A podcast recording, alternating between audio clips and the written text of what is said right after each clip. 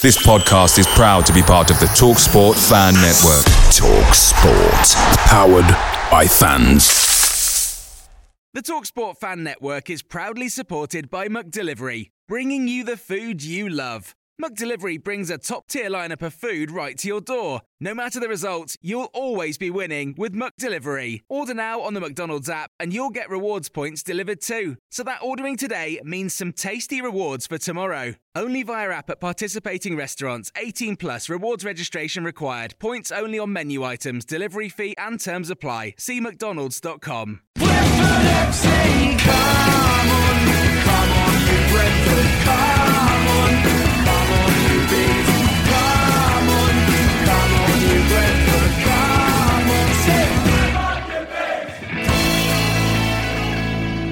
This is the bis- amazing Pride of West London podcast. And we've gone all rock and roll. You know what happens? We go down to Reading on the M4. We win a match. We're so happy. We come into town in the midweek and we go all rock and roll.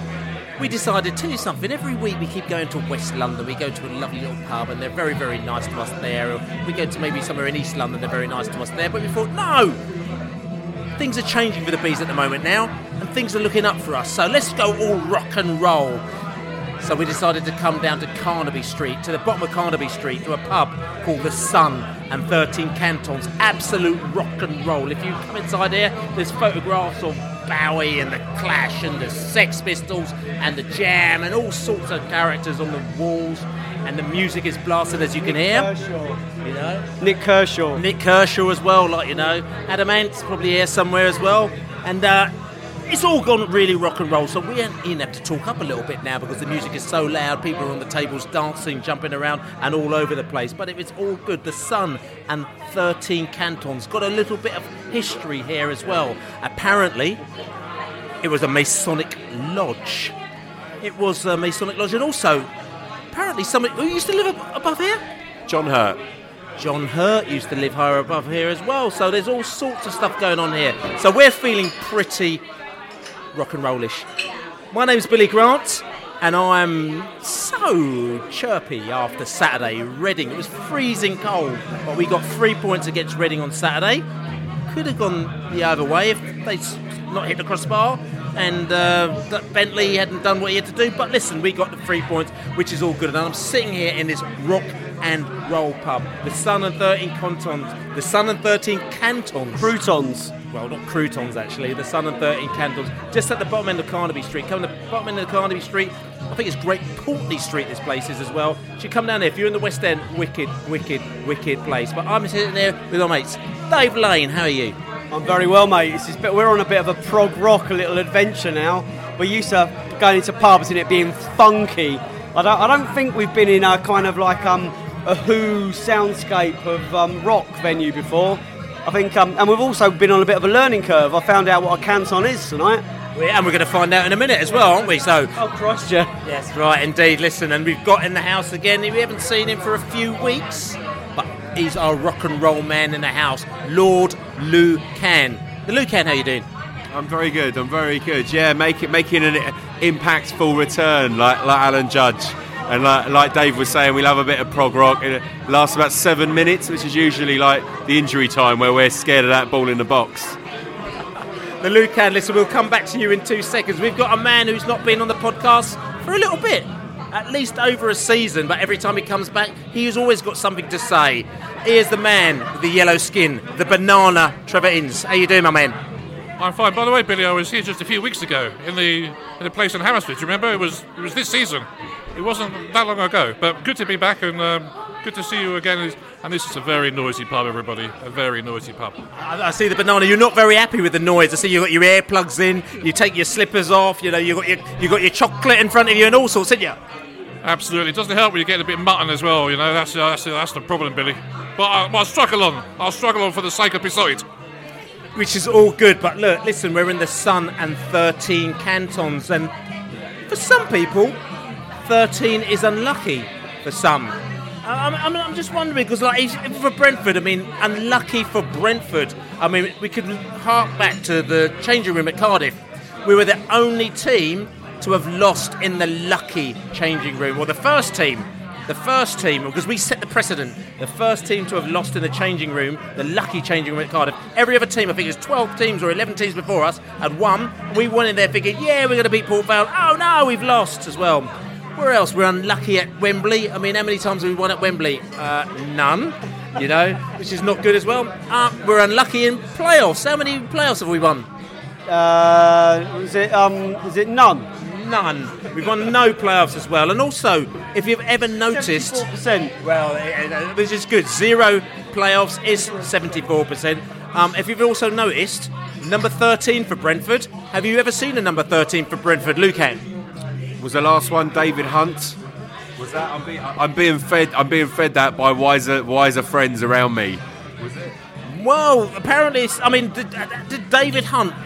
What kind of career did he have with Brentford? Was it was it lucky or was it unlucky? I think to David he was lucky because it was the um, the day of his um, daughter's birthday, and you will remember. I think at the time we had uh, an auction or a lottery for a fan to be number 13 and been mentioned in the matchday squad and mentioned on the um, in the matchday program. And uh, the person who got it that year was asked to move because we signed David Hunt and he wanted a shirt. He wanted a number 13 shirt, which is rare, I think, absolutely rare.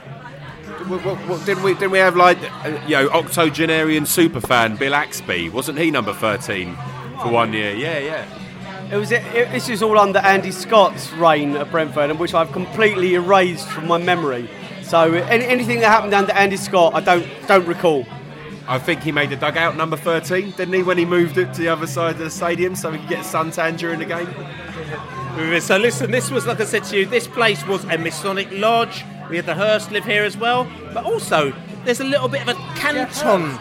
Geoff Hurst didn't live here. No, no, no, not Geoff Hurst. It was, it was, uh, it was, yeah, Hurst, Hurst.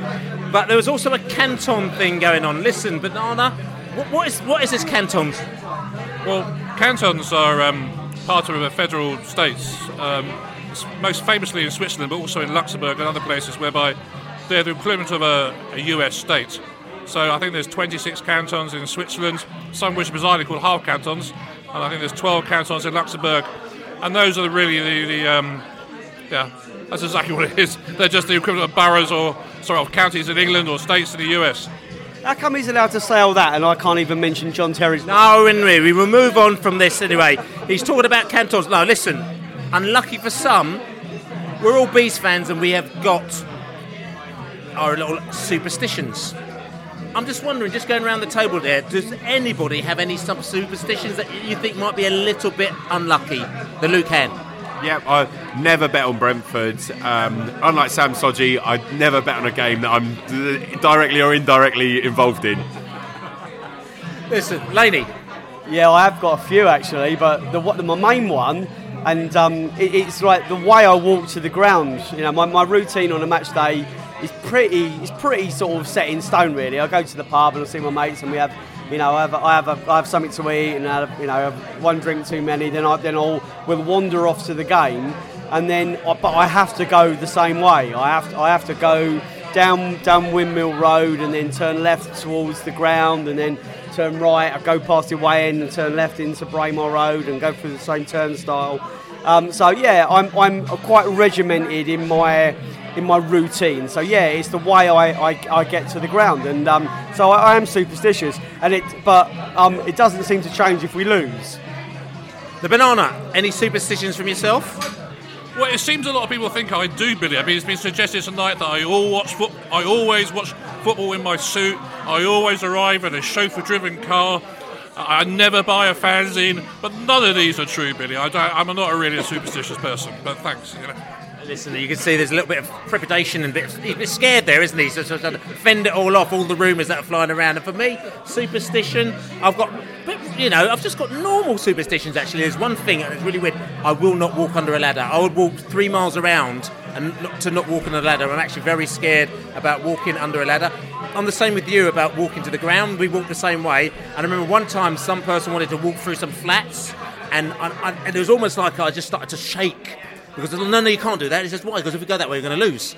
And the, the, the real belief that if we went the other way, it's going to lose. And the other thing is that if Brentford are kicking towards the Ealing Road in the first half, for me, that's all over. I can't, I can't handle that. You know what I'm saying? It's all over, and I just think, we're going to lose today. This is because they understand what the superstition is, and we're going to get it wrong. That is pretty much the unwritten rule, and that's, that's been going on for several years now. It's probably been going on for 10, maybe longer. You know, every Brentford team seems to manipulate it that we kick towards the Ealing Road in the, Road in the second half. And you know, I, I, think I think it is significant. And if anyone wants to completely throw us, I mean, maybe they need to um, to take that into consideration. But you know, we we got a pretty good run going at uh, Griffin Park this year, and I think I think that's part of it. It's just the fact that we do we do kick towards our most vociferous fans in the second period. Yeah, on that, I'd like to know how that works actually, because presumably the captains agree beforehand that Brentford will kick the normal way and then kick towards the Road in the second half. But then occasionally, I guess that there is no agreement, and the, and the opposition is trying to put us off our stride by making us kick the other way around. I just wonder, are there any clubs that do that in particular, or is there any captains doing it in particular? I mean, how does that how does that work? Well, I don't know. I mean, this is a question that maybe you might have to ask, and we're going to talk about this a little bit later to Matt Benham because I know that the GPG, because the Banana is the moderator for the GPG, and he's got a Q&A with Matt, Matt Benham coming up in a few weeks' time. So maybe this is one of the questions that you might want to ask him. Lucan. I was just going to say this, this podcast is spiralling out of control already. We're on weather in the summer. We, we've elected when the sun's in the keeper's eyes a couple of times under, under Andy Scott, Dave. I'm sorry about that. And when the wind's been really crap, we have a couple of times we've won the toss and gone the other way. I will say, other stat wise, are we on our 13th unbeaten game at Griffin Park this season? I think we are. I think, I think yeah, Sun and 13 unbeaten games, in fact. I think it's really simple. We've really probably got one of those really dodgy trick one pound coins, and we give it it's, we give it to the give it to the referee. He flicks for who's going to pick which end, and it's just a dodgy coin. I think that, I think he probably is come out of a Christmas cracker in 1963. Indeed, indeed. So listen, we've got our podcast. We're going to be talking about stuff. Listen, rock and roll in here in the Sun and 13 cantons. Absolutely teething tremendous, as we say. We've got loads of things to talk about today. We're going to talk about Saturday's match at Reading, which is freezing cold. Well, we got three points, so we didn't mind too much. We've got the Football Village news. We'll be talking about XBs. We'll be talking about transfers. We'll be talking about the GPG's interview with Matt Benham coming up. We'll be talking about team news, UEFA's Nation League. We might talk about that. Might even talk about Leeds United's badge if you want to as well. And we'll be talking about the social that we did in December. Big Bob Taylor. He talked about his final days at Wolves, and we'll have a little bit about what he had to say there, and also our social coming up in the summer, the end of season social as well. And also, we're going to be talking Norwich with Claire from the Little Yellow Bird project as well. Loads to talk about, but before we do that, let's go back to Saturday. Let's go back to the freezing cold. Let's go back to that stadium, which is very large, but it's got no atmosphere whatsoever. We got 3,000 Bees fans in the house, and luckily we got a goal in the second half, which meant that we got three points from Reading. We talked to the fans in the queue, in the bus queue, after the game at Reading. I think we're very good. I think uh, we should play the the game that we were starting to do in the second half, where we kept the pace. I think that it was too much possession football in the first half, and uh, but the second half was really good, and Vibe was just amazing. And I think uh, we can actually reach the playoffs. You talk about V-Bay, yeah, he, he didn't stop running, did he? Yeah, he was. He's very convincing because he not only does he always grab the ball when he gets it, he's very effective scoring, and he's also very effective covering areas for the. Uh, well, making the first defending very effectively. You know, obviously we're quite a, a, a crucial point in the season where we're three points away. I don't know where we are in the league at the moment. I don't know what the other results are around us, but obviously this was the one to win. I think this season. If we can push on from here, I think we'll look back at this game and think this actually was quite a crucial, crucial game to win. They can look back at this game and they can push on from here. I don't think it was an, an easy game to watch. I think they could have definitely been two 0 up. You know, possibly by the, the first half. I think we had two clear chances that we didn't take. But you know, I, th- I think overall, it it sort of proved our stamina and it proved sort of like our grit and determination that actually, you know, we can hold on and we can and we can push against these teams. And obviously, Reading were itching for a win because they're, they're on a very downward spiral at the moment. They're right at the bottom of the league now, um, and you know, we picked up another three points away from home.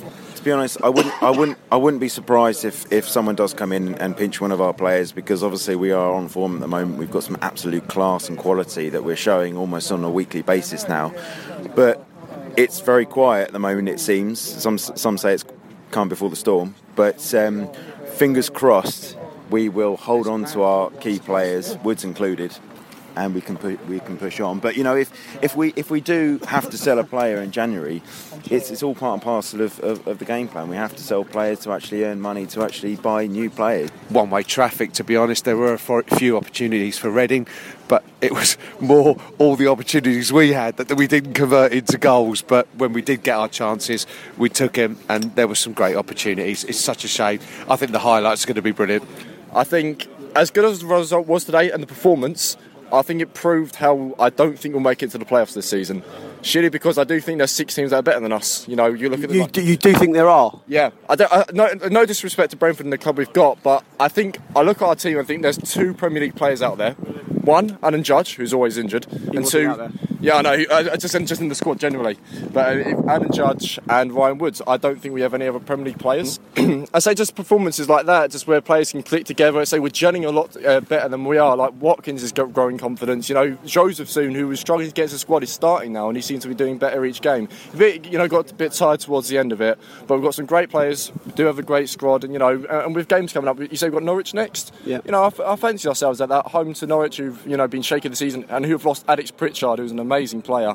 But yeah, uh, I, I do see good progress going on at the club, and and as long as we lose nobody in January, there's talks of Barbet going, there's talks of Ryan Woods going. We hold our players, it's looking good. absolutely freezing. Freezing, Reading was. Freezing in that queue, but it makes it easier to queue up for the bus when you're trying to get away from a stadium in the middle of nowhere when you've got three points. And it's interesting as well because you notice there was no Reading fans in that bus queue whatsoever. It was all Beast fans happily smiling away with their teeth chattering and all sorts of stuff. But three points from Brentford. Uh, it wasn't the best performance in the world. However, three points is three points. And interestingly, when we've been playing brilliant early on the season, we haven't got the points. But this game, we just ground it out. We did what we had to do. And it's interesting just looking at a few of the little sites and seeing what's going on on a statistical way. Some people like stats, some people don't like stats, actually. Um, Reading. Reading were effective at creating goal scoring opportunities from long shot situations, but they were poor at finishing, finishing and they were caught offside often. Whereas Brentford, they created a high number of chances relative to their possession. They were effective at creating goal scoring opportunities through individual skill, effective at creating goal scoring opportunities through through balls, but we were poor at finishing. We were aggressive, which we'll probably talk about in a minute, with the old yellow cards, and we made sure we got at them. We were caught offside quite often, which is quite probably quite rare from us as well. And we also committed quite a high number of individual errors. So pe- people weren't on their A game, but we still got three points. Listen, forget all that stuff. It was a good three points, wasn't it? Yeah, it was a really good three points, and I, I'm honestly, I can never ever get bored of winning at the Madejski. It's something that I will never ever tire of. It's um, the, the fans have got this kind of like um, this like worth. They feel like they're kind of like worthy. They they, they, they, they deserve success. They've always been they've always been a worse team, a lesser team than Brentford, and apart apart from a couple of seasons in the top flight, that's all they'll ever be to us. And um, they might have a, an out of, an out of town retail stadium, but it's everything I hate about football. The stadium itself is actually quite all right once you're there, but it's getting there and getting out of there. And I, and I, I did the podcast, like, you know, post-match podcast. I literally couldn't feel my hands after, after the game, and I had to stop. I literally was really in pain. And it's just That, that didn't have anything to do with the, the stadium being out of town, though, did it? yeah, it did. It was. It's exposed. It's horrible. It's kind of like. It's just. It's just. It's just wrong. Um, you know, even their fans hate it. You know, and, that, and uh, their real fans hate the Madejski. So, um, but as I said, I can never get bored of um, winning there, and I've seen Brentford win there quite a lot. So, um, you know, I, I, just thought Brentford played within their comfort zone we weren't we didn't have to play at our best to beat them we did escape a couple of times Dan Bentley pulled off a couple of good saves they headed they headed and shot over the bar towards the end it, it, on a different day it, it could have been it could have been worse but we got what we deserved we deserved to win and that's what we got I'm going to talk. I mean, talk again. We're bringing stats into it, but we just talk about this stuff. Interestingly, just over that weekend, talking about pass accuracy last weekend, the top teams, the, the top team for pass accuracy was Fulham, 89%. Practically, basically, nearly 90% of their passes were on point. Then it was Wolves with 82%, Aston Villa with 80%. Brentford and Norwich were 78% and Sheffield United were 76%. So interestingly, we were like 78%. We did all right. I don't know how that compares to where we are normally, but like I said to you, 78% pass accuracy from the Bees is interesting because also because Reading fans say that what they do is that they pass, they pass, they pass, but they weren't in there as well. So we were still holding the ball very well, the banana. No, I, I, I agree. It was pretty much one way traffic. I thought Reading were pretty poor recently, but I think there's a number of observations to make. First of all, about the stadium. You know, it was an empty stadium in the home ends, and that was, um, you know, it's, it's, it shows what happens when you know your stadium is too large for you. Um, the other thing I would say is that we created some very good chances, and we had that uh, shot cleared off the line by an extended foot.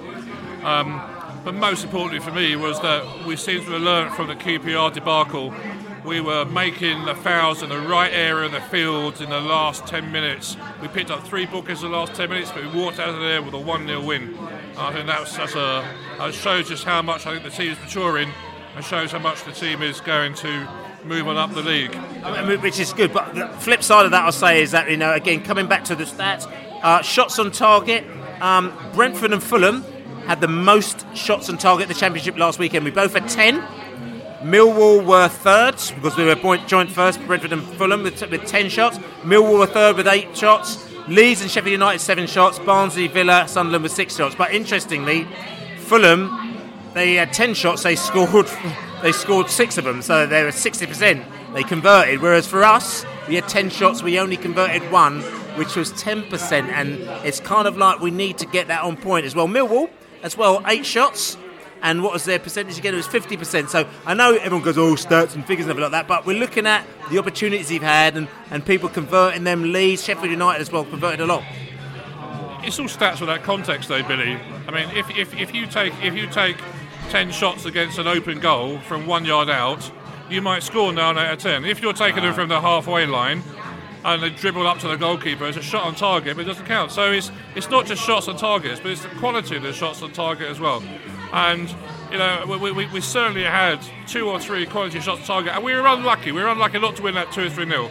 You know, there was a shot I think from uh, that was cleared off the line where it would have gone anywhere else it would have been in. So I don't I, I don't think you can just look at shots on target. I think and, and I, no one's told me this. It's a very poor stat in, in, in, my view. It's about the quality of the quality of the. I want my Brentford back.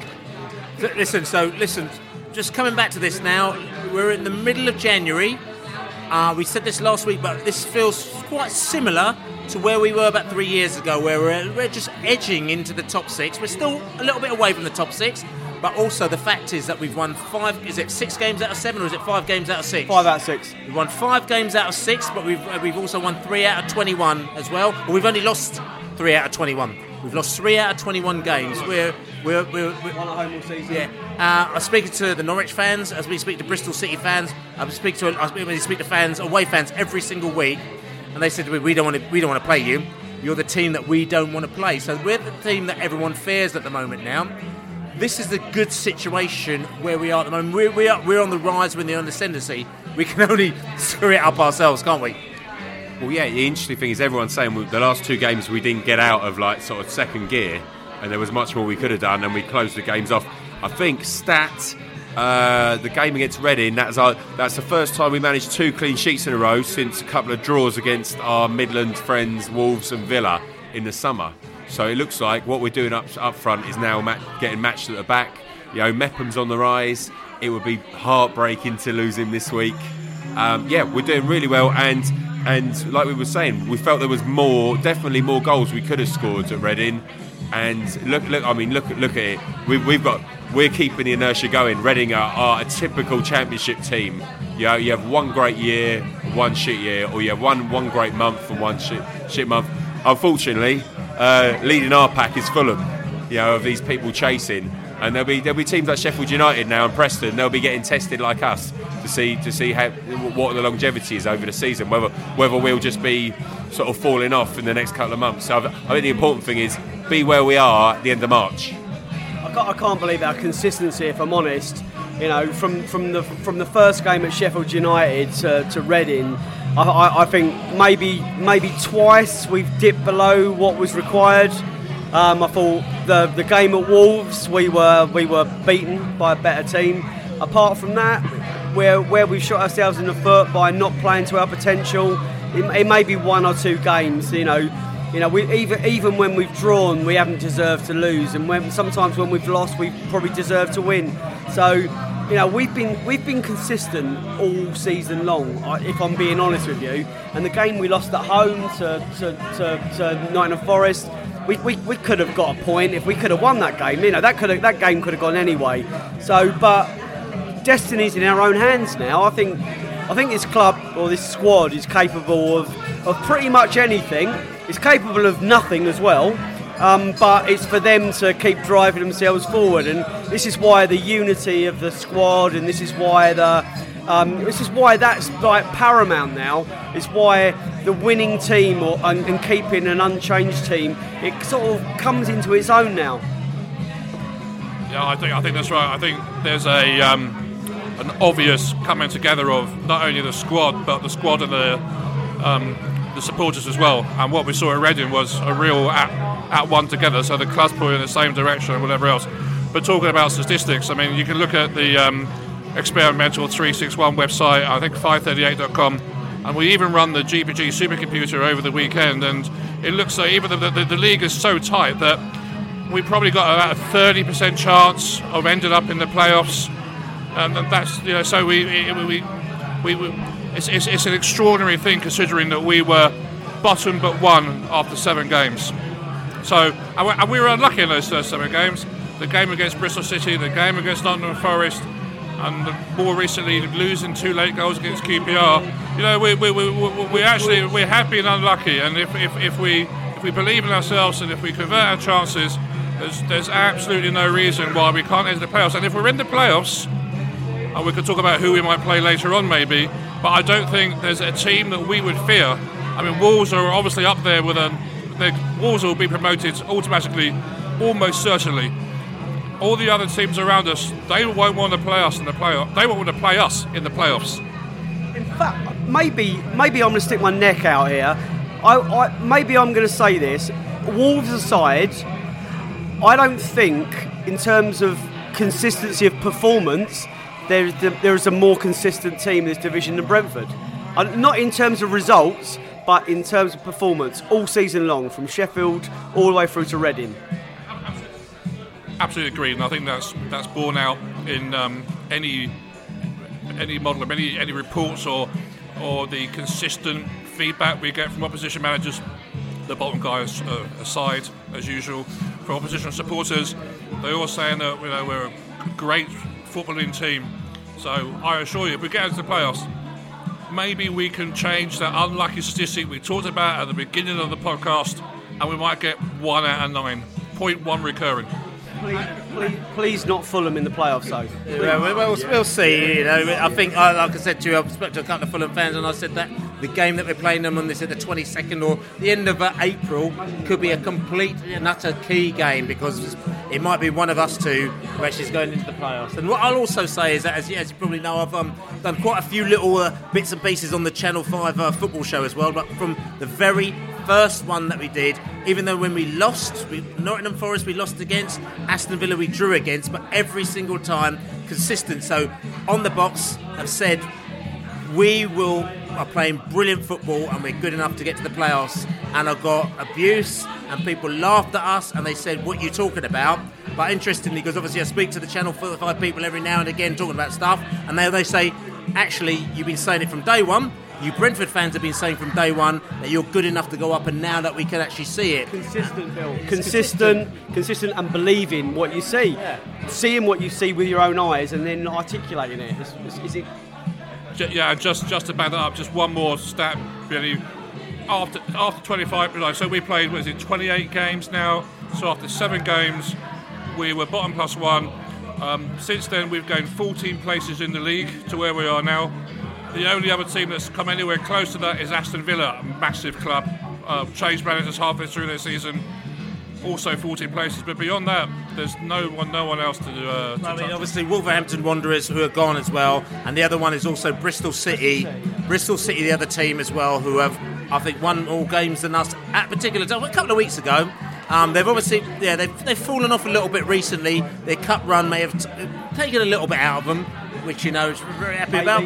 You know, which is we, we'll, we'll see. But listen, at the end of the day, there's still, as Laney says, it's an arm-up season, and we are Copyright, copyright, Yeah, it, it seems like we are, and we said this beforehand as well. We'd rather be losing the matches or not winning at the beginning of the season, but going and picking up at the right time, than going hell for leather like Sheffield United did, and then dipping off, like you know. And we've seen that before because we've done that. The season when um, DJ Campbell was the, the striker in the team. We were brilliant and we were fantastic, motoring away. And then after the cup run, we literally just fell away and we we, we, we, we, we crawled over the line that year. And it's so gutting. And, and it's better to be actually picking yourself up. So all we need to do is we need to be keeping our momentum going. And sometimes it might be frustrating. Better getting the rhythm right. Yeah, sometimes we might lose, we might draw. So we might draw against Norwich on Saturday, which would be frustrating, but we're still moving forward, and that's that's what it's all about. It is, but imagine imagine we finish one point off a playoff, or we get a really crap draw because we, we sneak in and see. I, I, I worry about you know it will be the one the season that got away where everyone will be saying if we only we got those six more points. In. But we'll always say that. We've been saying that for 30 years. Yeah, but we've had the evidence this time. This time, even in that in that terrible run, we were still playing okay, and we we you know, in, we were the ones saying to everyone, "Don't worry, we're all right. We're not go, we're, we're not going down." But, but what I will say to you is that during that time, September, October, I'm going to say, you, Lou, would you, did you ever say we were going to be in the playoffs in September, No, no, October? I, I said I said we'd be finished about tenth or twelfth. We'd be plucky mid-tablers, and we I, I said that we'd be the litmus paper for the championship.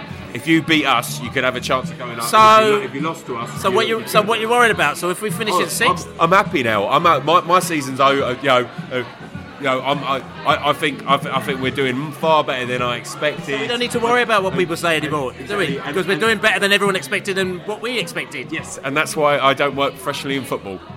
Look, if, if we if we miss the playoffs by one point or three points, it's because we don't deserve to be in the playoffs. So, you know, and, and I'm, I'm really it's, it's as black and white as that. I'm, I'm afraid. And um, but but saying that, you know, even when we were bottom of the table in, sept- in early September, I was always I, I, I always said that we're going to be up there still. And you listen back to all these podcasts. We've we've not been blind idiots. We know that we're playing probably the best football we've ever played since the Second World War. So you know we are we we deserve we deserve to be in the playoffs. And, and just the last word from the banana, who I'm just actually going to say before we talk about this as well, because uh, the banana was a bit of a knight in shining armour. I mean, we were just preparing for this little section here, and, and a woman fell on the floor, and banana stretched his arm out. And before the woman, she looked into his eyes, he picked her up, and before we knew it, there was malarkey taking place. Banana, what is that all about? It always happens, Billy. You know, I mean, I don't. It's it's it's, it's like real life Tinder. That's all I can say.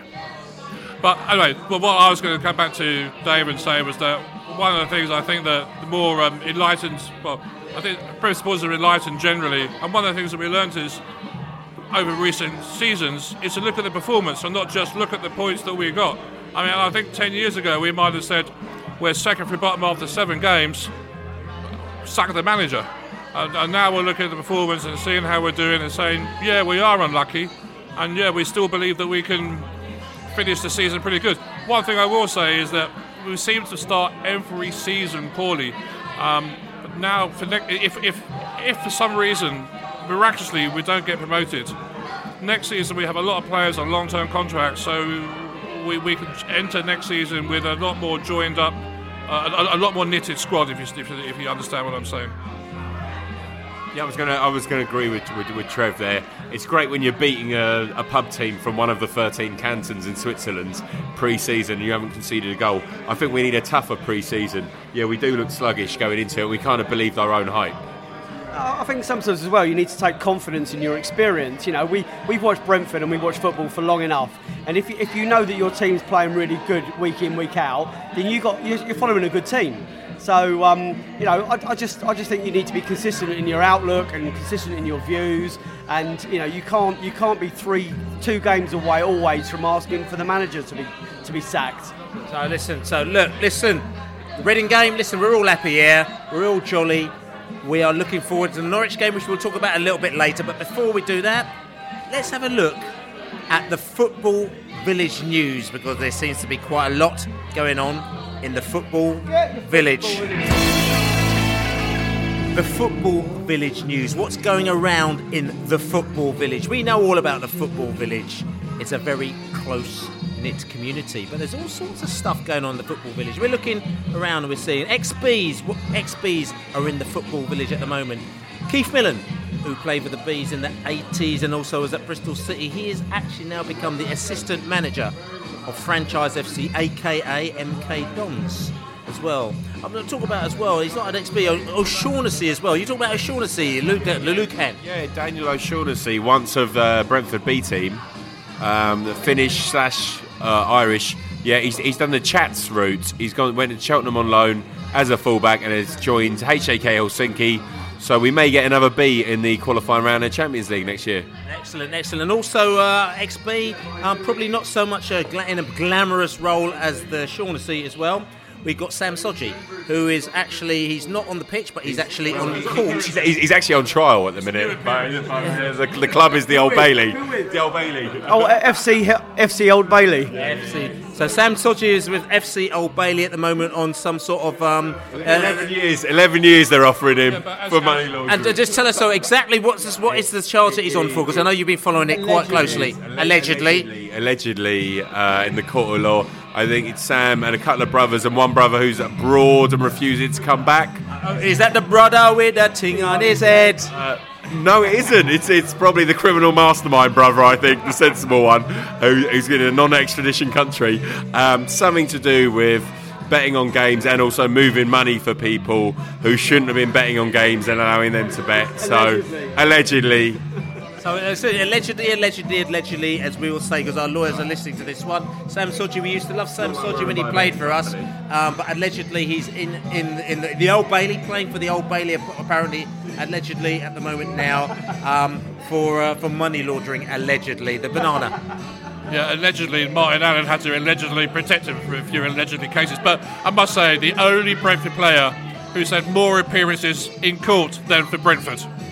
Indeed, indeed, as well. We're also talking about a, Brent, a Brent- ex-Brentford, well, his manager, but he wasn't quite manager because he didn't quite get there because it all went horribly wrong before he was appointed. But Pep Clotet, which is interesting as well because if you listen around, everyone was talking about Pep Clotet and he was a manager of Oxford. And they're saying allegedly. no, well, there's no allegedly this one. And apparently Oxford were playing some wicked football, but they were like hot and cold. So one minute they were wicked, next minute they weren't wicked. But anyway, Oxford have had enough of Pep Clotet, and they've given them the, the, the boot, the, the tin tack. Pep Clotet have got, so it looks like we actually dodged a bullet with that one with Pep Clotet, which is which is uh, which is an interesting banana. Yeah, I'm, I'm, not sure how it happened and what went wrong because, from my recollection, Pep was actually um, recommended to Matthew by Stephen Coppell over over a dinner a, a long, long time ago, and, and we tried two or three times to get hold of him while he was assistant manager at Swansea. He was the he was the new best thing. Um, he, he didn't want to join. We went for Dean, which I think uh, we dodged a bullet there. We got Dean. I think he's been a, a fantastic match for what we do. Fits into our system brilliantly. And Pep went to Oxford, and it's, it's ended up like it is. So another alternative Brentford history, really. It was. I think it all went really wrong at the, the very last minute. It all got a little bit sticky and a little bit messy. And uh, I think the bees decided to move on from that one because they decided, yeah, it got a little bit sticky with the Clote. Um, allegedly, again, I'm going to say allegedly because the lawyers are listening again. But from, from what we've heard, we uh, good, good, probably good on the pitch, but there was other things maybe that weren't quite right with the Clotet as well. Also, what we'll say is as well, nothing to do with Brentford as well. I'd have to say Chris Powell.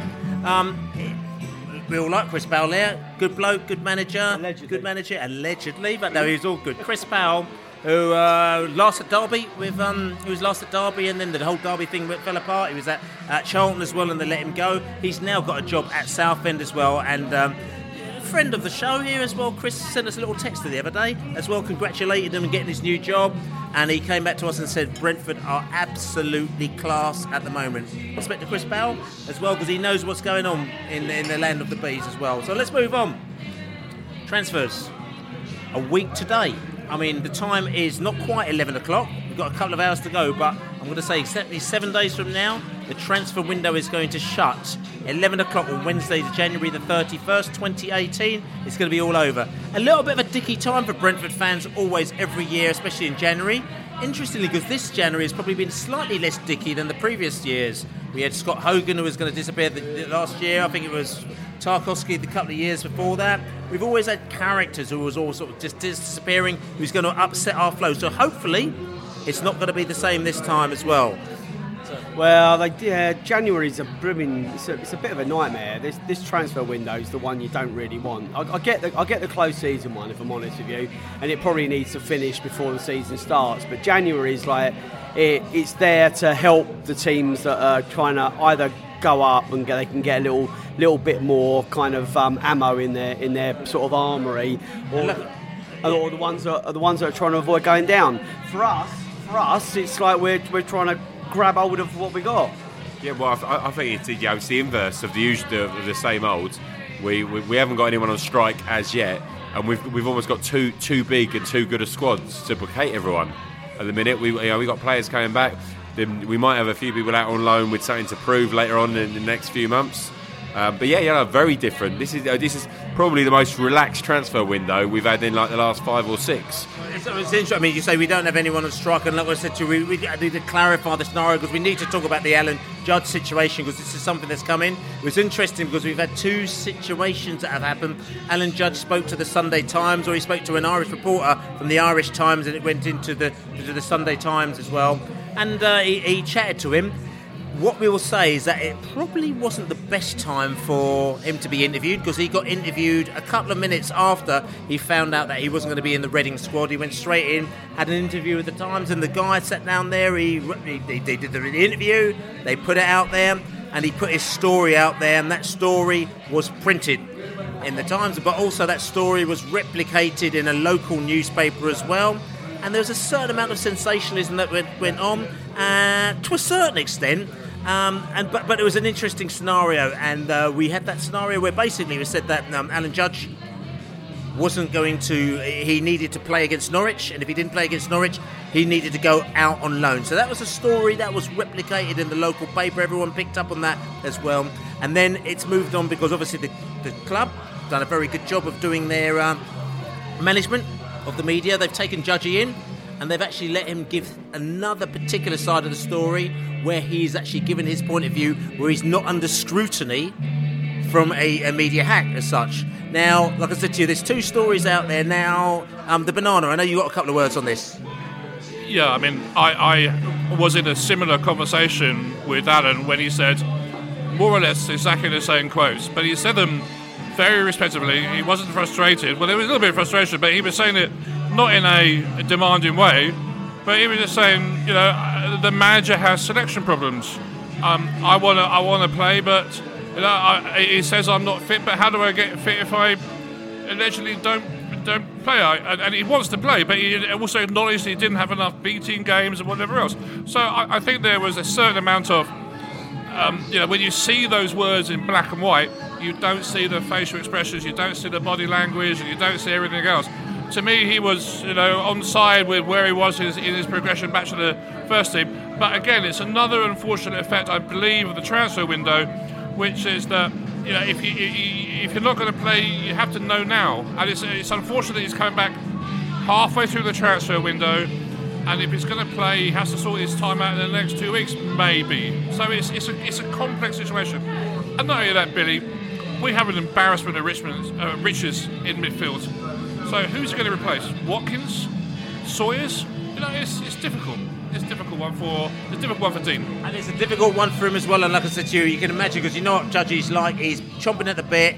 He's got a lot of uh, enthusiasm, and he wants to get out there on the pitch. I mean, I was chatting to some characters before Christmas, and they're like, you know, Judgy, he, he wants to be in the pitch for tomorrow. But also, you saw like the way that we used to um, with Scott Hogan.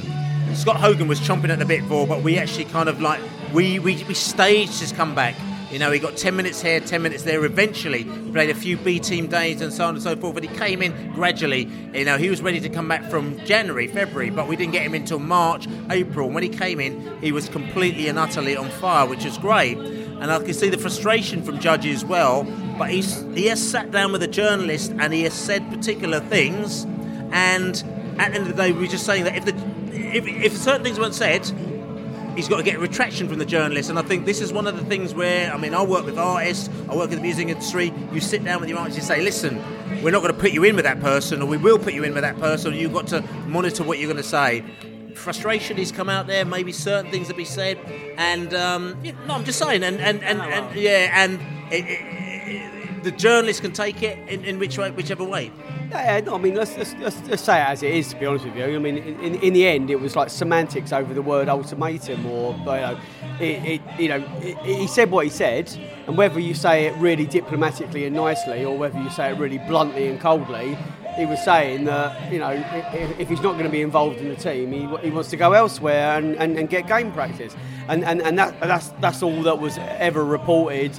Um, I think I think the twist happens with um, Get West London. If I'm honest with you, they seem to really kind of um, stick a couple of sticks of dynamite under the story, and um, you know it, it, it, kicked off from there. But really, you know, you know, no no one's ever dissed his integrity. No one's ever no one's ever suggested that he's trying to manipulate anything. No one's suggested that he's not a great player for Brentford there's a few shit stirrers out there, and you know, they're just it's just that it is a story. He's one of the most he's one of the best and most valuable players that we've had in our history, and it, and, it, and if he's hinting that he wants to get away, it's obvious that people are going to talk about it. If, if you're expecting if you're expecting people not to talk about that, then you're you know you're a sycophant. Yeah, it's great to have a, a squad full of players that want to want to play, rather than people who want to sit on the bench and hide away it's I, I, I echo you, Dave. There, there, there's so much love for Judgy. There, there's uh, interestingly enough, you know, when you talk to people about the window, about who they think should go out on loan and sort of sharpen up, it's, it's McEachran seems to be seems to be nominated the most by most people. But it, it, it, it's it's uh, a uh, it's almost like we're becoming victims of the system at Brentford. Is we're becoming victims of our own success now. We've got players like Marcondes and Maupay and Judge who will have to have to like really take their chances, and that is a great position. Like you compare that to five years ago, this is this is unreal. We're, we're you know people will say, oh, you know, it's we're still not in the playoffs, but we have, we have some great players who can't even get in, in the starting eleven. The, the only people that have got a bad way, word to say about Judgy are the people that are desperately looking for one. They, they, they, don't, they don't really exist. You know, he's the, he's, the go, he's the guy that scored the goal that sent us up. He, he, his place in Brentford history is absolutely enshrined. You know, no, no, one, no, one's trying to, no one's trying to stitch him up. But if you know, if, if you speak to the Times or the Sunday Times, and that, that, that appears in the national newspapers, everyone's entitled to I deconstruct it. I, I'm, I'm, I, I'm, I agree with you, and I've got a little disagreement with you, Dave, which is that I think that obviously, yeah, the goal against Preston, all that is uh, very hard work, and his, his, his return in the um, FA Cup, I thought he looked fit as a butcher's dog. He was really excellent, whatever else. But if you look at the stats, I think you know we remember when he was the one-man team for Brentford, and now we're an 11-man team, and I can see perhaps why Dean is struggling to see where he fits into the team. And there was a, a Celtic supporter who put on Twitter yesterday that they were he had heard that they were interested. And, and maybe I don't know. I, I, I read that maybe it's best that he does go out alone for six months. We put him in a shop window and we get our value for him that we rightly I think are entitled to given how much we helped him. But I can't see where he's going to come back into the team. Is he going to be ahead of Watkins, who's who's young, uh, you know, the the EFL player of the season last season? I, I just can't see where he's going to fit into where we are. Again, it depends on what may happen to Vibe. If Vibe goes next week, you might get Watkins coming into the middle. You might get somebody, you know, having to go out wide. You know, it, it all depends on what happens in the next seven days. Are you saying Vibe's leaving, Billy? Is that what you're saying? No, I'm not saying Vibe's leaving, but we don't know. He's not signed a new contract yet. And if he hasn't signed a new contract, we, we, we have to put all these things up in the air. No, of course, but I'm talking about where we are today. I mean, there's ifs, buts, and maybes, and the only people that know the if, buts, and maybes are the people that we trust to run this club. And I've, I, I've got no issues with the way that Phil and Raz and Matt are running this, this club. I mean, I, whatever decision they do, I'm, I'm 100% behind.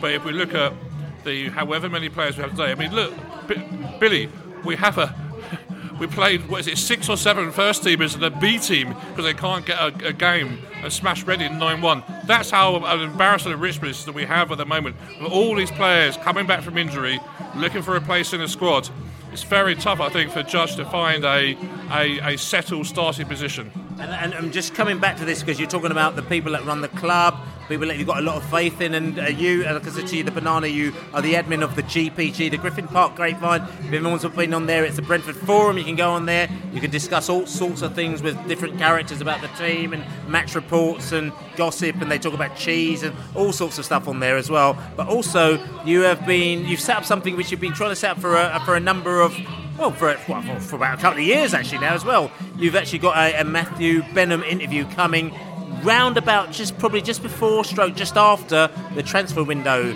closes. Is that correct? No that's not correct at all billy. Oh, right. well, tell us.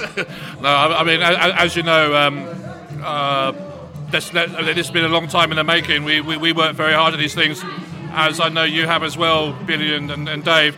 Um, I think we were the, uh, the, the first interview that Matthew gave was 12 years ago when he wasn't a mystery investor and he sort of come out and gave all of his Brentford credentials, told about who his favourite players were, who the about the 4-4 draw at Darlington, and you know so that was a really informative interview. And then eight years later, four years ago, we, he did that uh, Q and A with with with, with GPGs on the um, uh, where, whereby he actually logged in and talked about things like you know, the FFP about the relationship with Midtjylland, how he's called Matt the Cat, what his life was like at Oxford University, what his least favourite um, cha- championship team was, his favourite cheese, about the Marcello penalty, how close he was to sacking Rosler, and you know, this this is this is a you know, this only he's only given ever two interviews, one to us and one and one to you, Billy.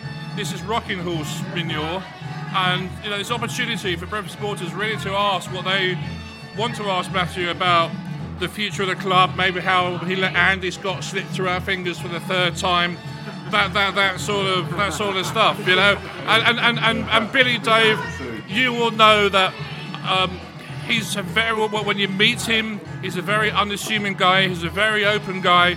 He's there. He, he, will happily ask any questions that don't obviously reveal the um, inner, the, the, the, the, inner workings of Smartodds or how much he, he, he, loves um, certain players or hates certain players. But I'm talking Brentford players now.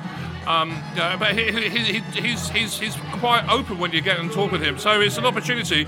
And the last time, but we'll probably have an opportunity to talk to him before he's in the Premier League. I know that, Billy. Oh. I don't know that. Oh, cool. Hang on, hang on. I don't know that, right?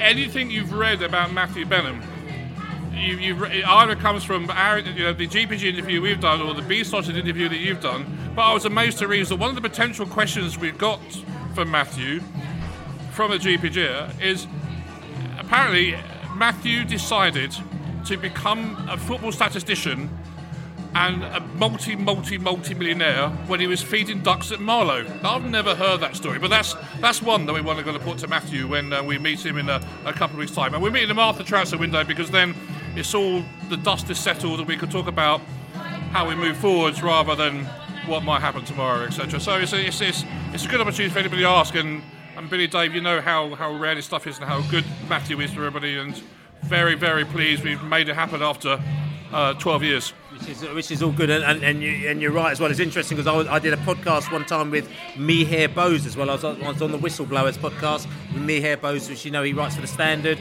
I think he used to write for the Observer and the, and, and the Guardian beforehand as well. Big, big, big time um, um, um, journalist, and he actually asked me. He said to me, "Look, you know, Matthew Benham."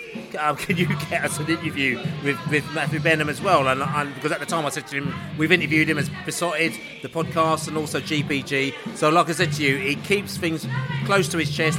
If you haven't checked it out, if you just Google Matthew Benham, Beesotted as well, you will be able to check out both our interview with Matt Benham as well, and also the GPG interview, which we put on there. We've credited the GPG. we- put a link to the GPG as well, but you've been there. under, under pressure, under pressure. Yeah, we did that as well. Apparently, it's all right to support Matthew Benham now because uh, it was about a year or two years ago. Apparently, it was like you're really anti-Brentford to, to support your owner. Anyway, Now- listen. now it's all right. Then we'll move on anyway. But listen, we'll move on because this is all good. Positive. We've got a lot of positive vibes happening around the club at the moment, and we need to keep it all positive because we are doing remarkably well. At the end of the day, five wins out of six, or is it six wins out of seven? I can never remember. Or seven wins out of eight, or Five out of six. yeah, twelve wins out of thirteen. It's absolutely 74%. brilliant. Seventy-four percent at the moment now. So listen, we stick together because we are doing the absolute business. Banana. I, I, I just want to say, you know, um, I'm very, very pleased with what we're doing at GPG in terms of serious interviews. Um, we did an interview with Dean Smith at summer, which I, which I think was, was a really, really good, insightful interview into how the club works and whatever else, how it works at Matthew. So on the GPG, it's there, griffinpark.org or something, log in. We tried to get an interview with Alan Judge, but you know, we, we had to settle for Dean Smith, and we're happy with that. No, which is all good as well. And just coming back to that, we'll check it out in a couple of weeks' time with the Griffin Park Grapevine. A couple of things happening with the. Oh, we've already talked about Alan Judge and the team, and like I said to you, we actually look forward because I'm actually very excited because Alan Judge is part of the team. We move forward as like we wanted to do three years ago, and we've got firepower in our banks like we did three, you know, three years ago, which we really wanted. But three years ago, eventually, we went into sort of March and, and, and, April with Harley Dean as, as, as a forward, you know what I'm saying, trying to get into the playoffs, and that isn't where we want to be. We've got firepower in reserve at the moment now, and with Alan Judge as being part of that firepower, if we can bring him in in two or three or five or six weeks' time to fire us on to the playoffs, that's going to be really, really exciting. And what I will say about Alan Judge is we were there at Portman Road when he had his horrific leg break. We cheered him off. We cheered him for his recovery. We cheered him back on against Notts County. And we will carry on cheering him all the time he wants to pull on a red and white stripe shirt for Brentford. Oh, just just to play devil's advocate, if if Alan Judge wants to go for big money in the summer and do us a favour and, and him a favour, then maybe we should be backing anything he says in the press and you know and, and, and, and patting his agent on the back rather than having Peter off in the background. You know, may, maybe he deserves that one big move, and maybe this this could be part of it. It's all about timing. Let's all listen as well. Talking about timing, talking about people down at Griffin Park. We talked last week that Eddie Howe was at Griffin Park, and we talked about, you know, who's in the watching. We said, is it Vibe? Is it uh, Ollie Watkins? And we actually suggested that if he was very clever, he'd be watching Chris Mepham. Because at the end of the day, is that Chris Mepham is below the radar, but he's a very good player. Boom, it's popped up in the press this week that Eddie Howe was uh, checking out Chris Mepham. Whether or not that's true or not, we don't know, but that's quite interesting. You know, we've had that story that's actually sort of going on as well. And talking about Chris Mepham, because he's come from the B team. The B team had two games this week, one against Reading. Reading uh, on Sunday we played Reading and we whooped their arse. To be fair, them- we played them every day this week, and yeah, we played them pretty much every day this week, and uh, we actually, to be fair, what we did is that when we played them on Saturday, we said to them, "Can we play you every week?" And they said, "Yeah, all right then." Play us every day. and they said, "Play them every day." So we played them on the Sunday, um, as Craig David said, and we played them on the Monday, and then the Tuesday, and then the Wednesday. We were making love, but Thursday. That's right. but um, we beat them nine one. And to, be, and to be fair, it, it was a sort of a bit of an A minus team on Thursday, wasn't it? It was a very, very strong Brentford team on Sunday, if I'm honest with you. Not, you know, you got Marcondes, you got Judge. scored two goals. You got and Alan Judge scored. Judge the goal, scored a goal. Scored the goal that sent us. McLeod- McLeod. McLeod got a couple. Tom Field and um, the other one. Yeah, the other one. The other one. Uh, the, the other one that played Westbrook. Yeah, one that was in EastEnders. So, so we, we did very well against them on Reading on Sunday, and that was at Daniel that was at our place. We played um, Reading again tonight. We, When did we play them then? we played them today uh, at, at their place. Is that the one that was played earlier, this, before lunch or after lunch? It was played round about lunchtime, and we, we didn't do quite as well, did we? Uh, we lost apparently. We lost three two. We, we okay. Aggregate, aggregate though, aggregate bill. Yeah, the aggregate score was uh, 12 or 74 percent. Seventy-four percent. Did they get their own back by fielding their first team? They, well, they, they probably did, and that's why the score was still still quite close. you know what I'm saying? they almost fluffed it. We missed the penalty as well. You know, so, Anyway, so what we've deduced is Reading is shit. Reading, Reading still have a little bit of work to be done. To be fair, as well. So also, like I said to you, just quickly talking about away games. I mean, we talk about Reading and the B team away there. Let's talk about our first team as well. Away team trains to Derby. We've all booked our trains to Derby, but if you want a little bit of a trick, we've just done this on the Beesotted camp. Uh, the trains directly to Derby might be a little bit dear, but try going via Birmingham. You might get it cheaper going up via Birmingham and then getting a train from Birmingham to Derby. Doesn't take that much more, and you can actually probably get a fare for I don't know, pretty cheap. You might be able to get a cheap fare for I don't know five or six quid up to Birmingham, and then you get another chair for about eight quid. Hey, you could save probably up to about fifteen or twenty quid actually going that way if you do it the right way. So have a look at that as well, and also Sunderland. We've booked up to Sunderland, but the Sotted crew. Just remember this, beesotted1992 at gmail.com. We've actually got a spare ticket on the fi- 529 from Sunderland back to London. Just email us if you're interested in getting that ticket. We've just got one ticket. It's only one way. At the moment now you have to get up there as well, but it's a decent ticket. Just come back to us and see what you're going to do about that as well. You- You're like the Simon Calder of the like the Brentford away. You're like the Independence travel advisor. I'll just spend my whole time trying to find the cheapest tickets to go anywhere. Did you say you're trying to sell spare tickets? You're trying to sell spare tickets, uh, Billy, because I think that's illegal. But however, I am looking. No, no, no, no. I'm, I said I was going to give them away. As I learned at Southampton, it's still illegal. Um, I, I am looking, however, for a first-class return flight on Concorde from Heathrow to uh, Newcastle Airport. If there's one going. Right, Con- on Concorde, yeah, that's right. So listen, other than that, there's just a few other things in the football village that we wanted to talk about.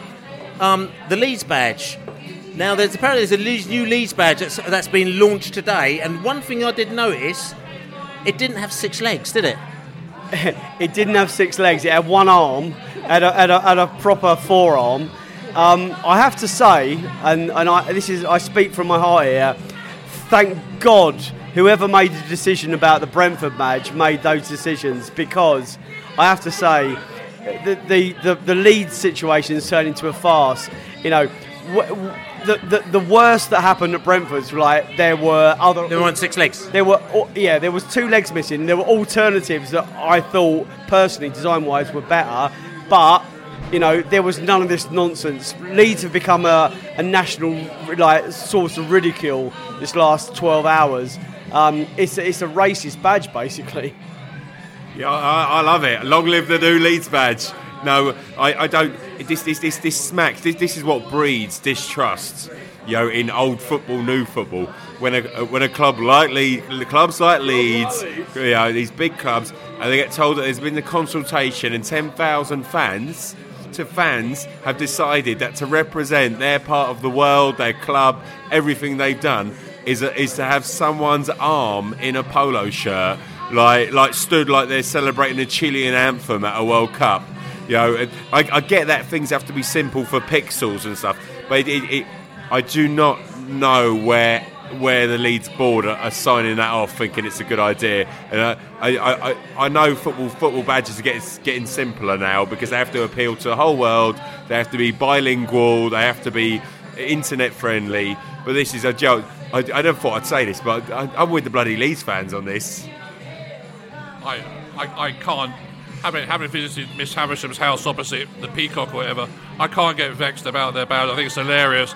But um, reading the press release, it was like Simon Chase of the had, had written it. Uh, Simon Chase, as you know, was the enthusiast, um, enthusiastic GPG who was here today and gone tomorrow. That was very enthusiastic about the Brentford badge. Um, however, I'm not sure how you can call it racist, Dave. Um, I know he had a wise arm there, and I'm, I'm, going to slightly pull you up on it. But I would, but if I was, if I was Leeds, I would have probably avoided that whole no, situation. It's clearly an ode to, to Tiger Tim Henman, fist bumping when when when he's. And I think that shows a lack of judgment by, by Leeds to, you know, in, in, in our modern times, with a modern society, with a multicultural society, you know, it, it, it, should have been, they should have been more clear about that. Um, and I don't believe they consulted 10,000 people apart from putting it on a website and see, see it get 10,000 hits. I'm, I'm, I'm surprised you've not called it the Fulhamisation of Leeds. Um, the, there was no clappers. And talking about Fulham, I'm talking about as well because tomorrow I'm actually going to be going down to, as, as I do every uh, every every every four months or so, or six months ago, myself and Bias, we go down to New Scotland Yard to talk to the police. Informer, you know, say that I'm a stormy, I go blam. I like you boom boom down. Yeah, yeah. So I'm going down to New Scotland Yard. We're going to be talking about things like we were talking about allocation. We'll be talking about making sure that we go to Fulham. Um, if it's okay when we play QPR, all the fans are going to be okay. But which is which is very. It's going, to be, it's going quite interesting going down there. It's really funny. It's like I said, two sides of the table is like the football fans on one side of the table and the police all on the other side of the table, and it's uh, They've got blue flashing lights. yeah, that's right, that's right. We all get sort of carted out every sort of five minutes, and then uh, sort of eventually, sort of, you know, there's 20 of us, and there's 10 of us, and there's five, and by the end, it's like the last man standing. Just the two of you grassing. Yeah, that's right. Yeah, and, and on that, I, know you talked about this last week, Billy, about flasks and things you weren't allowed to take into the um, ground, like wild horses and stuff. But I understand, um, I, I hear through the grapevine, not literally, that flasks may have got a reprieve. So um, good news there from for uh, those supporters aged over 90. Excellent. So yeah, flasks can, can be can be brought into the ground, and Slattery is going to be absolutely delighted. And last little note we're going to say on this as well. Um, we're just going to take it a little bit more international because there's a little bit of activity happening today. I mean, I go to a lot of England games, as everyone knows here. Um, 12 tournaments, whatever it may be, but this UEFA Nations League is even beyond me. I have got no idea what's going on. But the Lord Lou Can, who has had a couple of days of leisure, has actually had to sit down and get his encyclopedia out and understand what's going on. And you were watching things today, and you sort of know what's going on. What, what's going on with this UEFA, late, uh, UEFA, what's it, Nations League? Yeah, yeah, I'm currently unemployed, sat on my sofa, and it, even watching a draw felt like a waste of time. Yeah, yeah, I've already had four arguments today about how it works. Um, I think, it, as, as a Brentford fan, all we need to care about is with the draw of Denmark, Wales, and Ireland, we could have Mepham, Judge, Egan, Bjelland, Dalsgaard, Marcondes, and Vibe all in direct competition. How many injuries have we got? We got going there. Um, yeah, it, it looks like it's going to revitalise the friend the friendlies. Um, if you keep playing your friendlies in a soulless uh, Reading-esque Wembley, then yeah, then I'm not sure how much atmosphere you're going to garner. But yeah, yeah, it's a good good draw for the good draw for the home nations. They say a lot of lively games. a completely meaningless competition with no prize money that gets you nothing. Stops England having friendlies with Brazil or Senegal or whatever else. However, it's a competition. It's a competition that Wales might win. In that case, I'm in. And you just reminded me as well, the banana everyone like that with this thing. I need to put in my application for um, Russia for the World Cup. I need to put my application in because it needs to be in the next four or five days. I think it is. Russia with love, Bill. Yeah, with Russia with love. I'll be absolutely lovely in Russia. Actually, an interesting thing about Nations Cup is pitted Wales with, with Mepham against the Republic of Ireland with um, Judge Egan and, and Judge. E- Egan and Judge against Denmark, their other 19 teammates. So it's going to be an interest. It might be an interesting inter intra intra Brentford competition. Anyway, so Billy, Billy's going to die in Russia. So if you would like to please send Yeah, we're- flowers, we're starting- if you send flowers the to the Sun and the 13 Uh, cantons. We'll have the minutes of applause at the opening game against Forest Green at Lionel Roads. Yeah, yeah, that would How be. many minutes would it be though? After how many minutes would it be like? Yeah, how, how, how, how old do you want to be reported in the press? Just clap, clap, clap on me on the 74th minute because it's 74%, you know what I'm saying? But anyway, listen, we all went on because we had a, a social, the December social we had, and we had Bob Taylor at the December social. It was at the Fuller's Brewery. It was absolutely wicked. We loved it. And it was funny and it was great. But what he did, Bob Taylor, he actually talked about his final days at Wolves, where he felt he was treated very badly by, ironically, Jez Moxey, who is now manager of Norwich City, who we are going to be talking about in a little bit. So let's listen to what Bob Taylor had to say about his treatment at Wolverhampton Wanderers. just for family reasons, I won't go into that because my partner's here and she'll kill me. Um, not, not, not to do to, to her, to, to me ex. Um, I had to leave Man City uh, which is due to her, not me. Um, and she wanted to come back further south, and I didn't want to leave Man City because I was playing every week. You know, you don't want to give up something playing the Premiership, do you? But I had a phone call from Joe Royle, said I'd had my, ex- well, my ex-wife in the office, talking to him, saying she's unhappy about being up north and she wants to move further south. So he turned around and said to me, if we get an offer in for you for what we pay for you, we'll let you go. Within three hours, they got an offer from Wolves and about another 10 other clubs. And I didn't want to leave. And I especially didn't want to go to Wolves. And I end up going to bloody Wolves. All right, got railroaded into that one. But then the injuries occurred, and I played about eight games in two and a half years. And there was some things said about me there, and saying um, they released me, but I cancelled my own contract. I phoned up, and this is the truth. I phoned up Jez Moxey, who was a ch- chief executive at the time, who was a total. a fat, see you here once, where's some women here. Yeah, it's Fridays. A right? Yeah, so, sorry, ma'am. Sorry, ma'am. There's no witnesses here. Yeah. She's a, she's a too. Um, everyone's a um, it's Friday, everyone's a um, even Santa's a never brings what I want for Christmas. Um, and had a lot of injuries. I phoned up Jez Moxey and said, on the last transfer deadline day in March, I remember it rightly, 2003, I turned around and said to him, I ain't coming back. This is half past four. It's normally five o'clock on transfer deadline day. Every all deals had to be done by, didn't they? On the last Thursday of the month. And I turned around and said, I ain't coming back. He goes, what do you mean? I said, I ain't coming back to your club. I had operations on my calves and my gallbladder removed, and it took them 15 months to sort them two out. Right? And I didn't even play a game within that 15 months. And I was in pain with my gallbladder for seven months and I was I lost four and a half stone in weight, and they couldn't work out why. Right?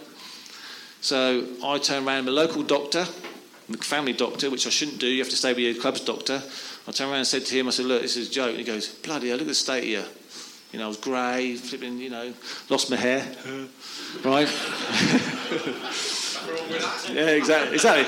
We, you know how I feel, do you? You know how I feel, yeah. We feel it. Um, you're feeling me, you're feeling me, you're feeling me. Acts as a few in here feeling me. yeah, exactly. Yeah. Um, so, and I, I, I got fined a week's wages for that.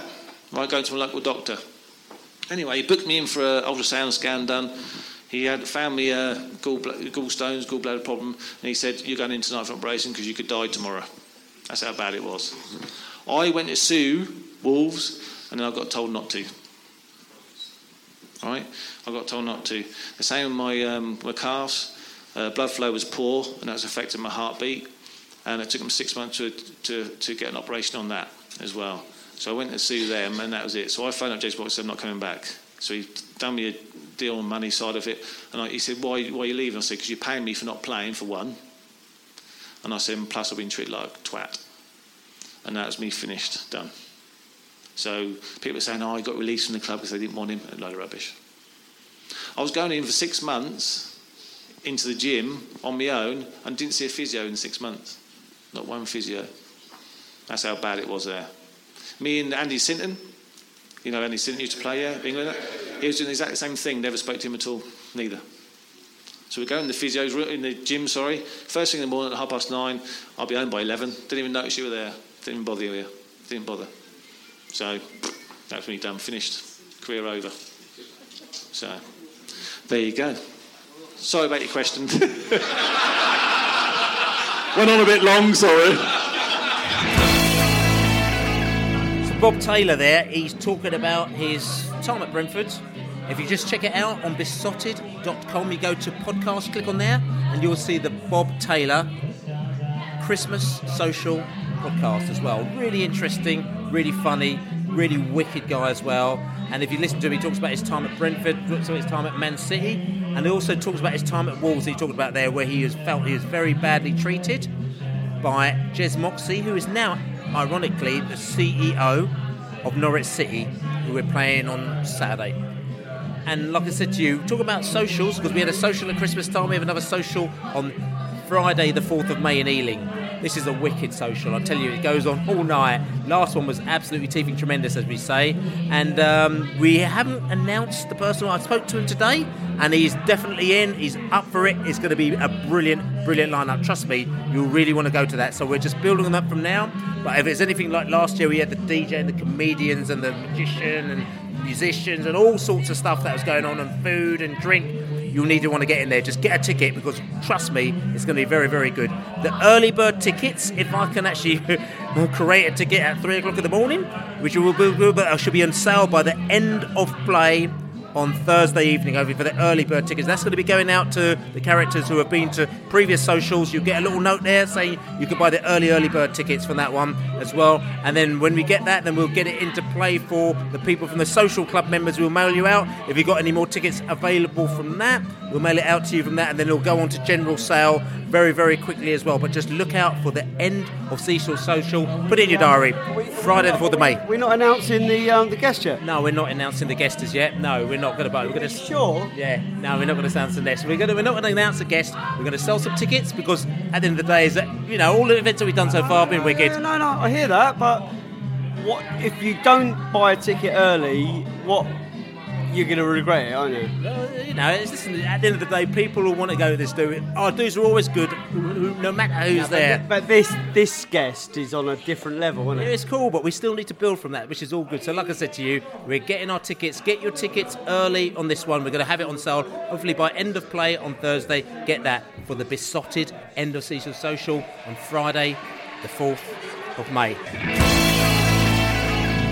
So, on Saturday, we have Norwich City coming to town. We thought, let's talk to somebody who knows everything about Norwich. We're going to go to the Little Yellow Bird Project. We're going to talk to Claire. We had her on a month ago, but we've got her back again because the knowledge is too grand. Claire from the Little Yellow Bird Norwich is going to tell us all about what's going on in Norwich City. So Saturday we have Norwich City down at Griffin Park. It's only been a month since we played them last, and I wonder if a lot of things have changed in that month. A lot of things have changed for Brentford because it was the start of an absolutely fantastic run for us. But to find out what has gone and what has changed in Norwich, we're going to speak to Claire from the Norwich blog, the Little Yellow Bird Project. Claire, how are you doing? Hi, I'm good, thank you. Speak again so soon. That's right. I know. I know. It's just kind of like almost like Groundhog Day, isn't it? Like you know. It is. Yeah. As we say, could we play you every week? Yeah. Oh, Uh, so listen, quite a lot's happened since we last played. I mean, the game at Carrow Road. I mean, it saw the beginning of a fantastic run for Brentford. We won five of the last six of our matches, um, or maybe maybe I said we won. You know, we won all six of our matches you know, because uh, we lost to Wolves, and that doesn't really count. But um, do you No. think that was a fair result up there? And Norwich, oh yeah, definitely. You deserved to win that game. We were absolutely terrible that game, so totally deserved. I mean, I mean, just talk. I mean, just talk us through that game a little bit. I mean, I think it was, you know, it was tight to a certain extent, but um, we sort of kind of hit you with a couple of killer blows, didn't we? Yeah, to be honest, I've kind of erased it from my memory now. it was too painful. we went on a good run after that, so I've forgotten Brentford now. Yeah. So I mean, that's and, and like I said to you, I mean, for us, I mean, that, that was great because like I said, the beginning of a decent run for us. But um, since then, I mean, I would say the highlight of uh, since we've met is actually the fact that you've actually played 12 Chelsea twice, and they Yeah. haven't actually beaten you in in normal time or even in extra time over that period, have they? No, no. Um, we had some fantastic games against them. We played really, really well, but ultimately we still came away with nothing. And unfortunately, last week's game, going to extra time and penalties, all that extra energy that we spent really kind of cost us against Sheffield United at the weekend. So hopefully we've regrouped and got some energy back in the bank for the game against Brentford on Saturday. Yeah, I mean, it, again, it must be. I mean, hope as we got losing out on penalties and going so fast in Yeah. playoffs and stuff like that. We know about losing. It must be quite gutting to sort of to be so near, but yet so far.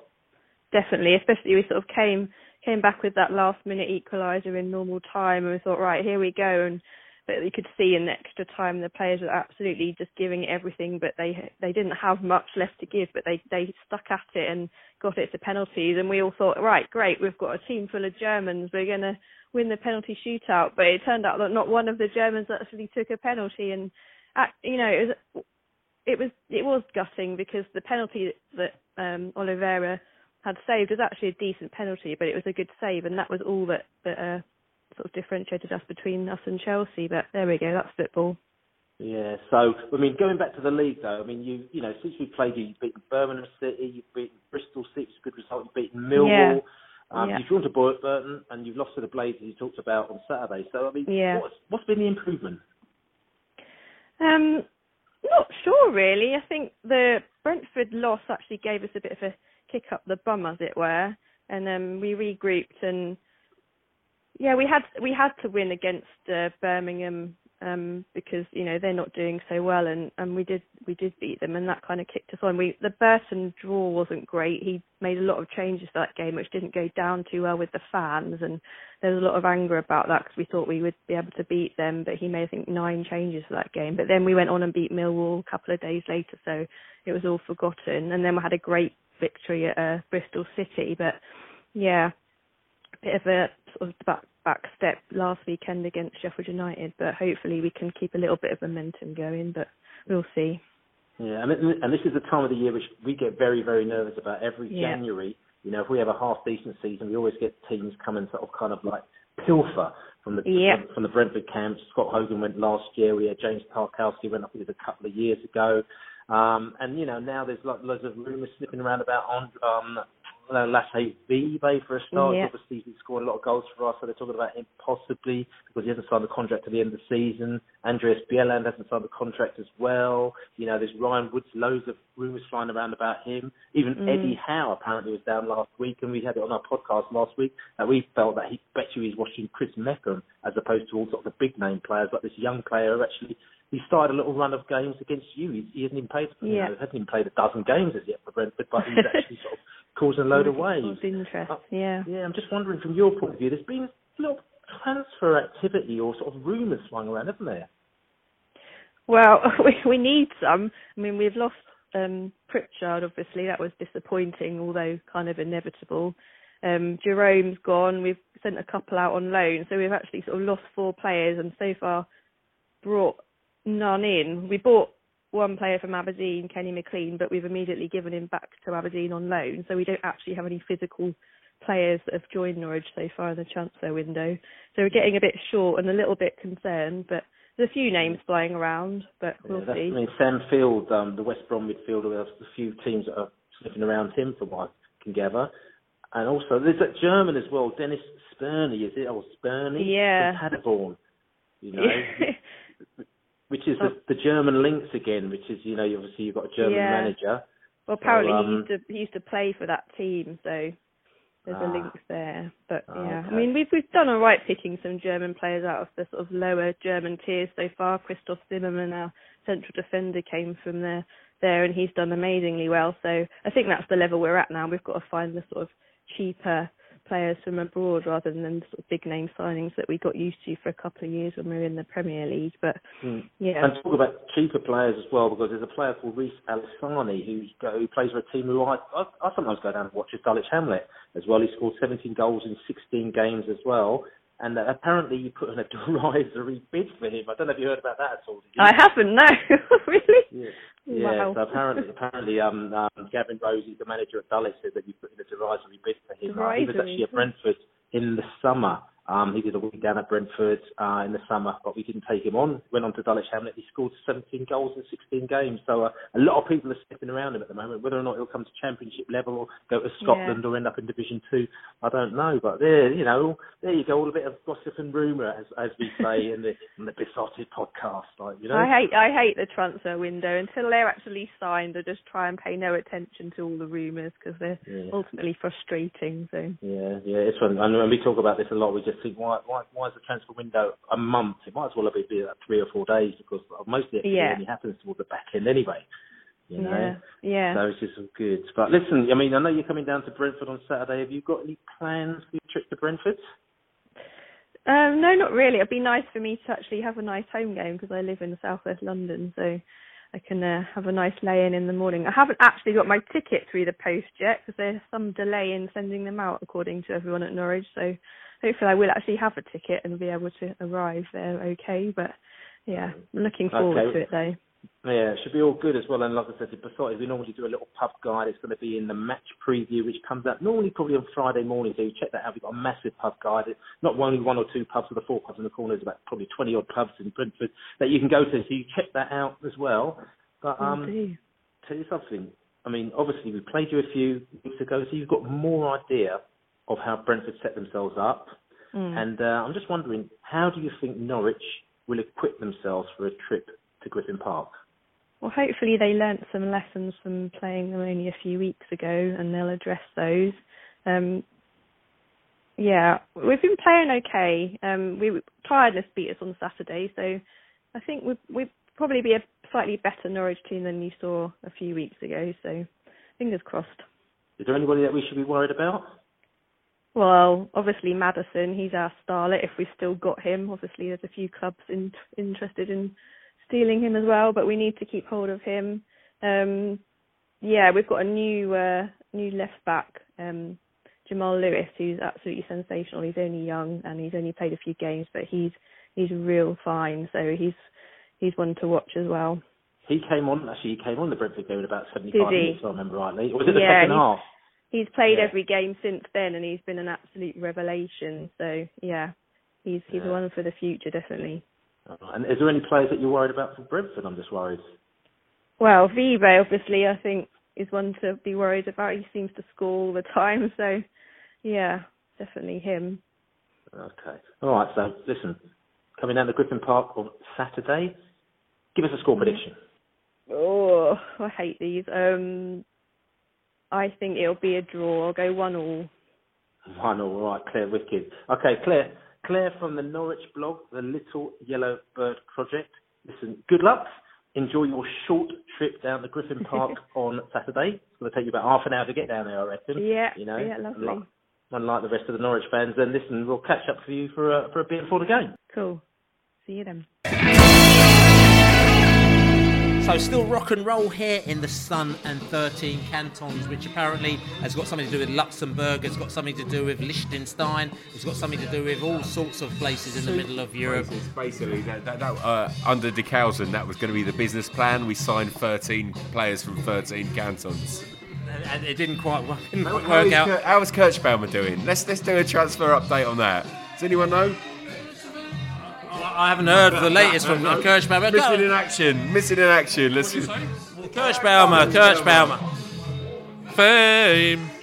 Yeah, listen, anyway, we did some uh, curveball there. Just coming back to the Norwich game, we've got the Norwich game on Saturday. Like I said to you, uh, rock and roll Southern thir- 13 cantons, but we spoke to Claire, and Claire was, yeah, she said that she forgot about the game at Brentford because that one, you know, we gave them a right good tonking, but however, they've come back. They've, they've taken Chelsea to extra time. They, they- Chelsea haven't beaten them in normal time or even extra time.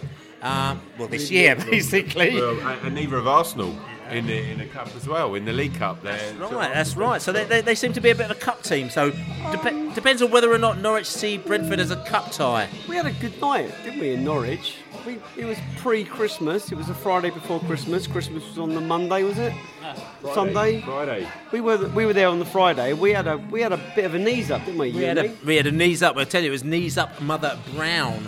Um, as well, Uh, uh, d- we, up, Fulham down. That's right. It was bees up, Fulham down as well. We, um, it was good. Yeah, we went to Norwich. We uh, Brentford played well, pretty pretty well. We came up and uh, struck them with a killer blow. Two one. Two one. Struck him with a killer blow as well, and uh, that was the beginning of our run. That's also when Mepham actually went back into the side, and he he, he, he didn't he didn't he didn't dislodge himself. He put himself in the side because it was like uh, Egan um, was out injured, and he got himself decided that we and he hasn't looked back since as well. So Brentford, very very good game against Norwich again, and it was the beginning of like I said to you, our six out of seven or five out of six or whatever it may be.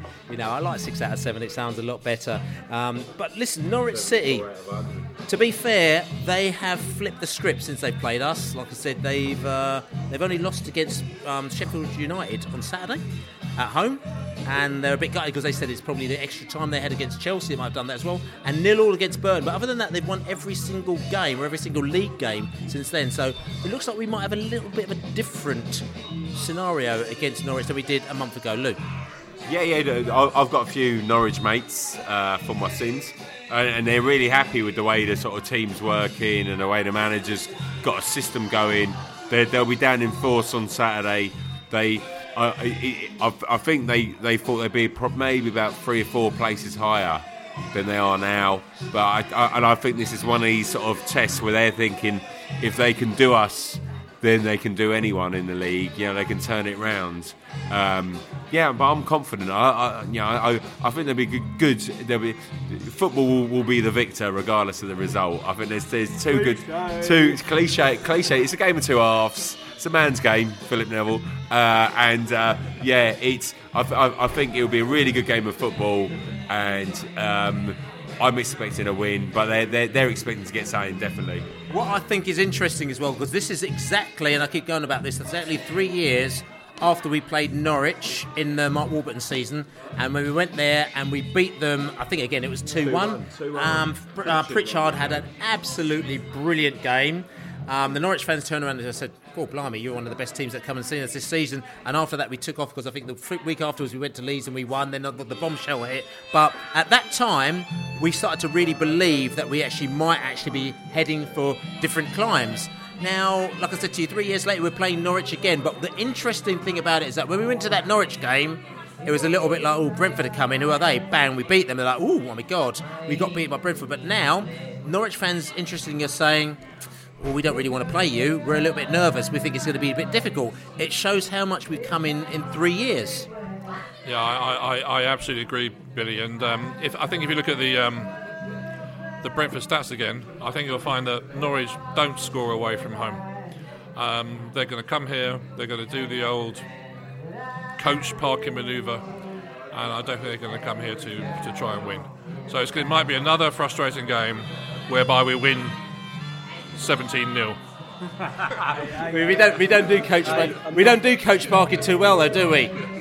Don't take anything for granted. They, they, they beat us so comprehensively in the League Cup game earlier on the season.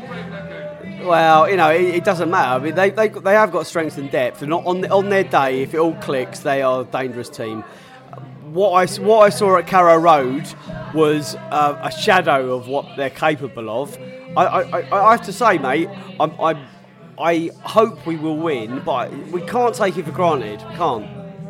I, I, I think to your point earlier, Billy, um, when we talked about the Norwich game and that lot of confidence, we are now already in that phase whereby the team is extremely confident about what they can do. Six out of seven, haven't lost at home since August, blah, blah, blah, blah, blah. And we're playing a, a, a Norwich team that's going to come here knowing those stats. Um, will try and restrict us to long shots. And you know, it might be another frustrating game whereby we end up nil nil or one 0 to a breakaway goal, but it could easily be a cricket score, in my opinion. So listen, look, look.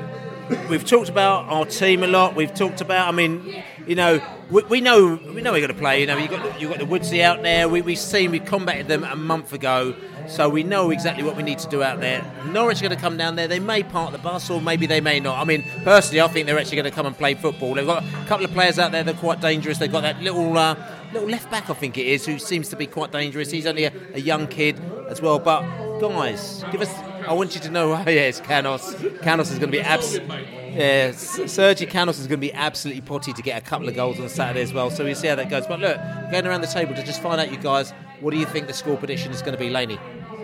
2 1 Bs. 2 1 Bs to the Laney. Um, Lord Lou Can.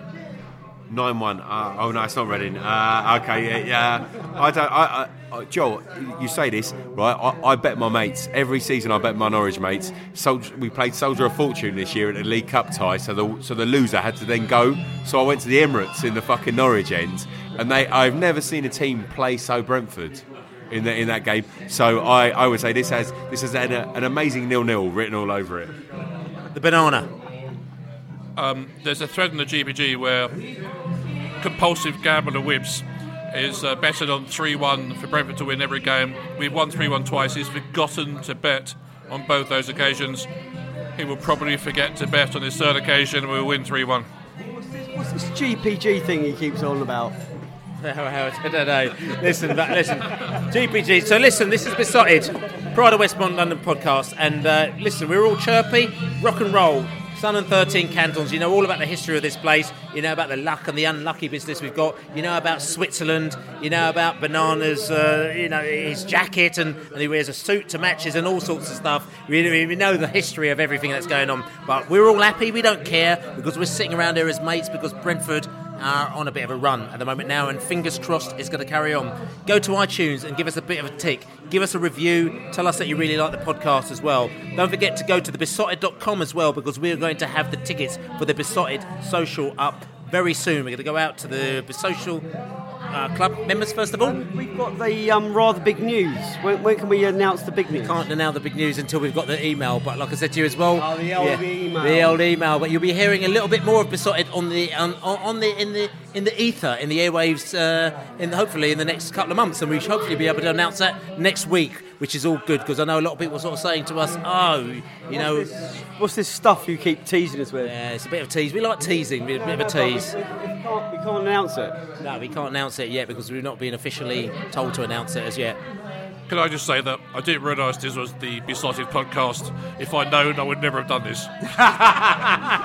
well, listen, but now you know this is the Beesotted Pride of West London podcast as well. Check out the GPG. They're going to have an interview with the Brentford owner, Matthew Benham, as well. If you just, Google, Google um, Matthew Benham and Beesotted, you will get the GPG. You'll, you'll get the GPG interview as well because it's not necessarily accessible to everybody as well. And also, you get uh, accessible to everybody, so you can just Google Griffin Park Grapevine and. And, and then we'll come paste it onto ours. That's right, which is all good. But listen, Norwich is coming on Saturday. We're all looking forward to that game. We need to keep the momentum up. This could be a monumental moment. We can be going through this month having not lost one league match because Wolves doesn't count. So anyway, as we're in the Sun and 13 cantons, we're fully rock and roll, and in a rock and roll, we need to come on side. Come on, you bees! CPG forever. Brentford FC, come on, come on, you Brentford, come on, come on, you bees, come on, come on, you Brentford, come on, say.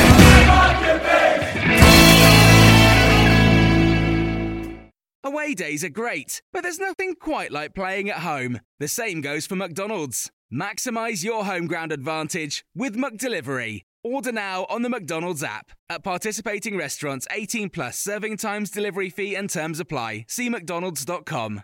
This podcast is proud to be part of the TalkSport Fan Network. Talk Sport. Powered by fans.